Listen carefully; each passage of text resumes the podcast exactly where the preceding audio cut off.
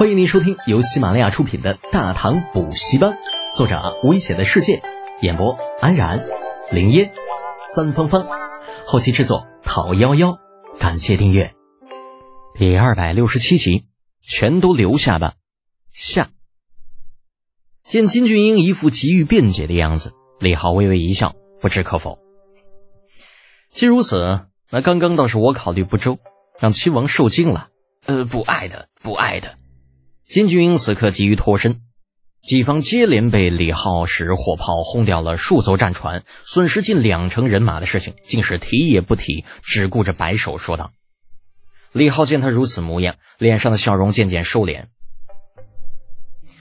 亲王还真是能屈能伸的好汉呢，只是我很想知道，此番失了如此多的人手，亲王回去之后要如何交代呀？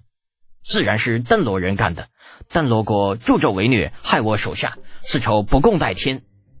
李浩点点头，在金俊英期待的目光中，淡淡的说道：“哼，丹罗国人的确有些不像话，这等小国竟做出如此大逆不道之事，当真是是可忍，孰不可忍呐？”哎，什么情况？话题怎么就转到丹罗国去了？眼见李浩声讨完丹罗之后，再也没有开口，金俊英心中愈发忐忑起来。别人不清楚他干了什么，可是他自己却清楚的很。坑陷金圣曼的目的，就是为了利用他来拖住李浩。在他看来，自己这个堂妹早已经是李浩的禁脔了，只要将他陷住，那这位来自大唐的世子必然会倾全力来救的。像大唐此次只来了四艘大船。那就算加上金圣曼的那一艘，也只有五艘战船，而丹罗人就两百余艘大小船只。如此悬殊的比例之下，就算丹罗人再无能，留下李浩还是没有问题的。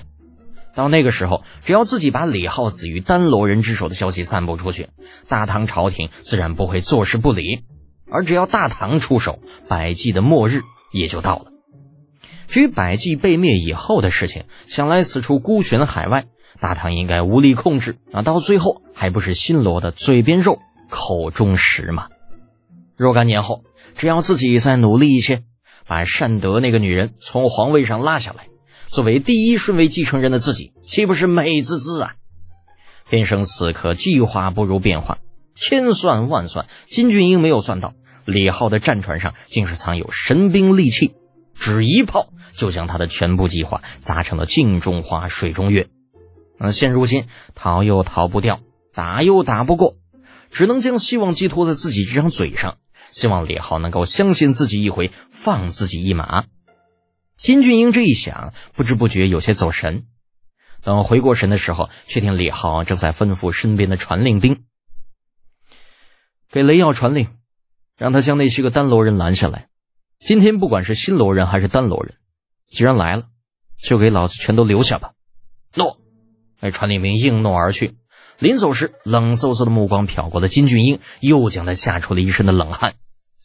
无奈呀，只能装出一副什么都没有听到的表情，舔着脸：“呃 那个德简，此间战局已定，要不小王就先回去了。”李浩不答，反问：“怎么，亲王打算放过这些个想要半路截杀你的丹罗人吗？”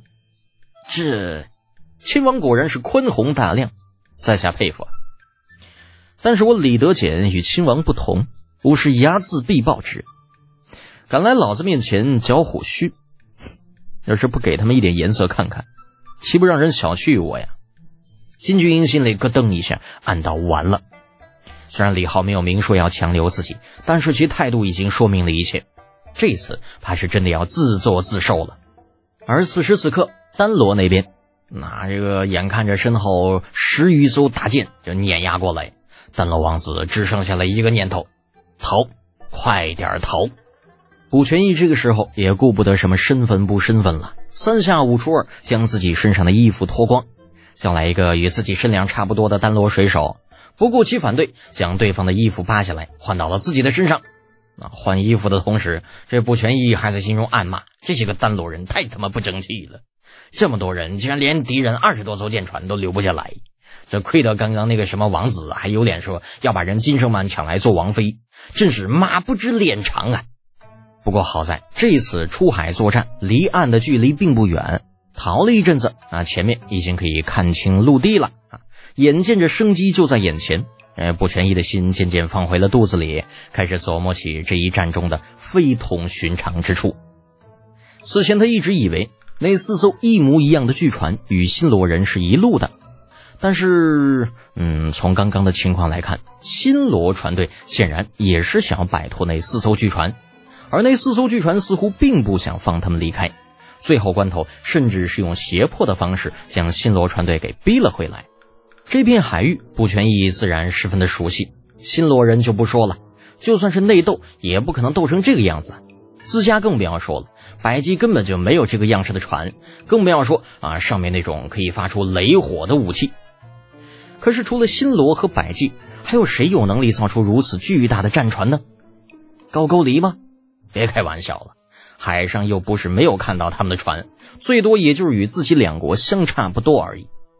抛开自己这三国，这片海也就只有倭国了。那只是这倭人呐，大多好勇斗狠，打起海战最是喜欢的就是跳帮作战，连弓箭都很少用，更不要说用那种发出雷火的武器。思来想去，几乎把这片海域所有势力都想了一遍，这卜群依旧是不得要领。正打算将丹罗王子叫来问问，这冷不防发现头顶整片天空陡然就暗了下来。再抬头，却见一艘高到让他只能仰望的大船，不知什么时候已经拦在了去路之上。一群衣着破烂的水兵正居高临下的冷冷地盯着自己等人。那望着那些人撑在手中的强弩以及闪着寒光的箭头，船上所有人全都僵住了。水手保持着划水的动作。舵手保持着操船的动作，但陆王子举着鞭子抽打水手的手高高的举着，那鞭子却已经在不知不觉间落到了地上。可能是这大船出现的太过突然，使得所有人的思维都在一瞬间停滞了。整艘船就像是被摁下了暂停键一般，卡在了原地。不全义仰头大张着嘴巴，那眼中是那上被拉到极限的强弓劲弩。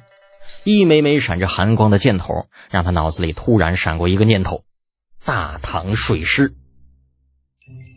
本集播讲完毕，安然感谢您的支持。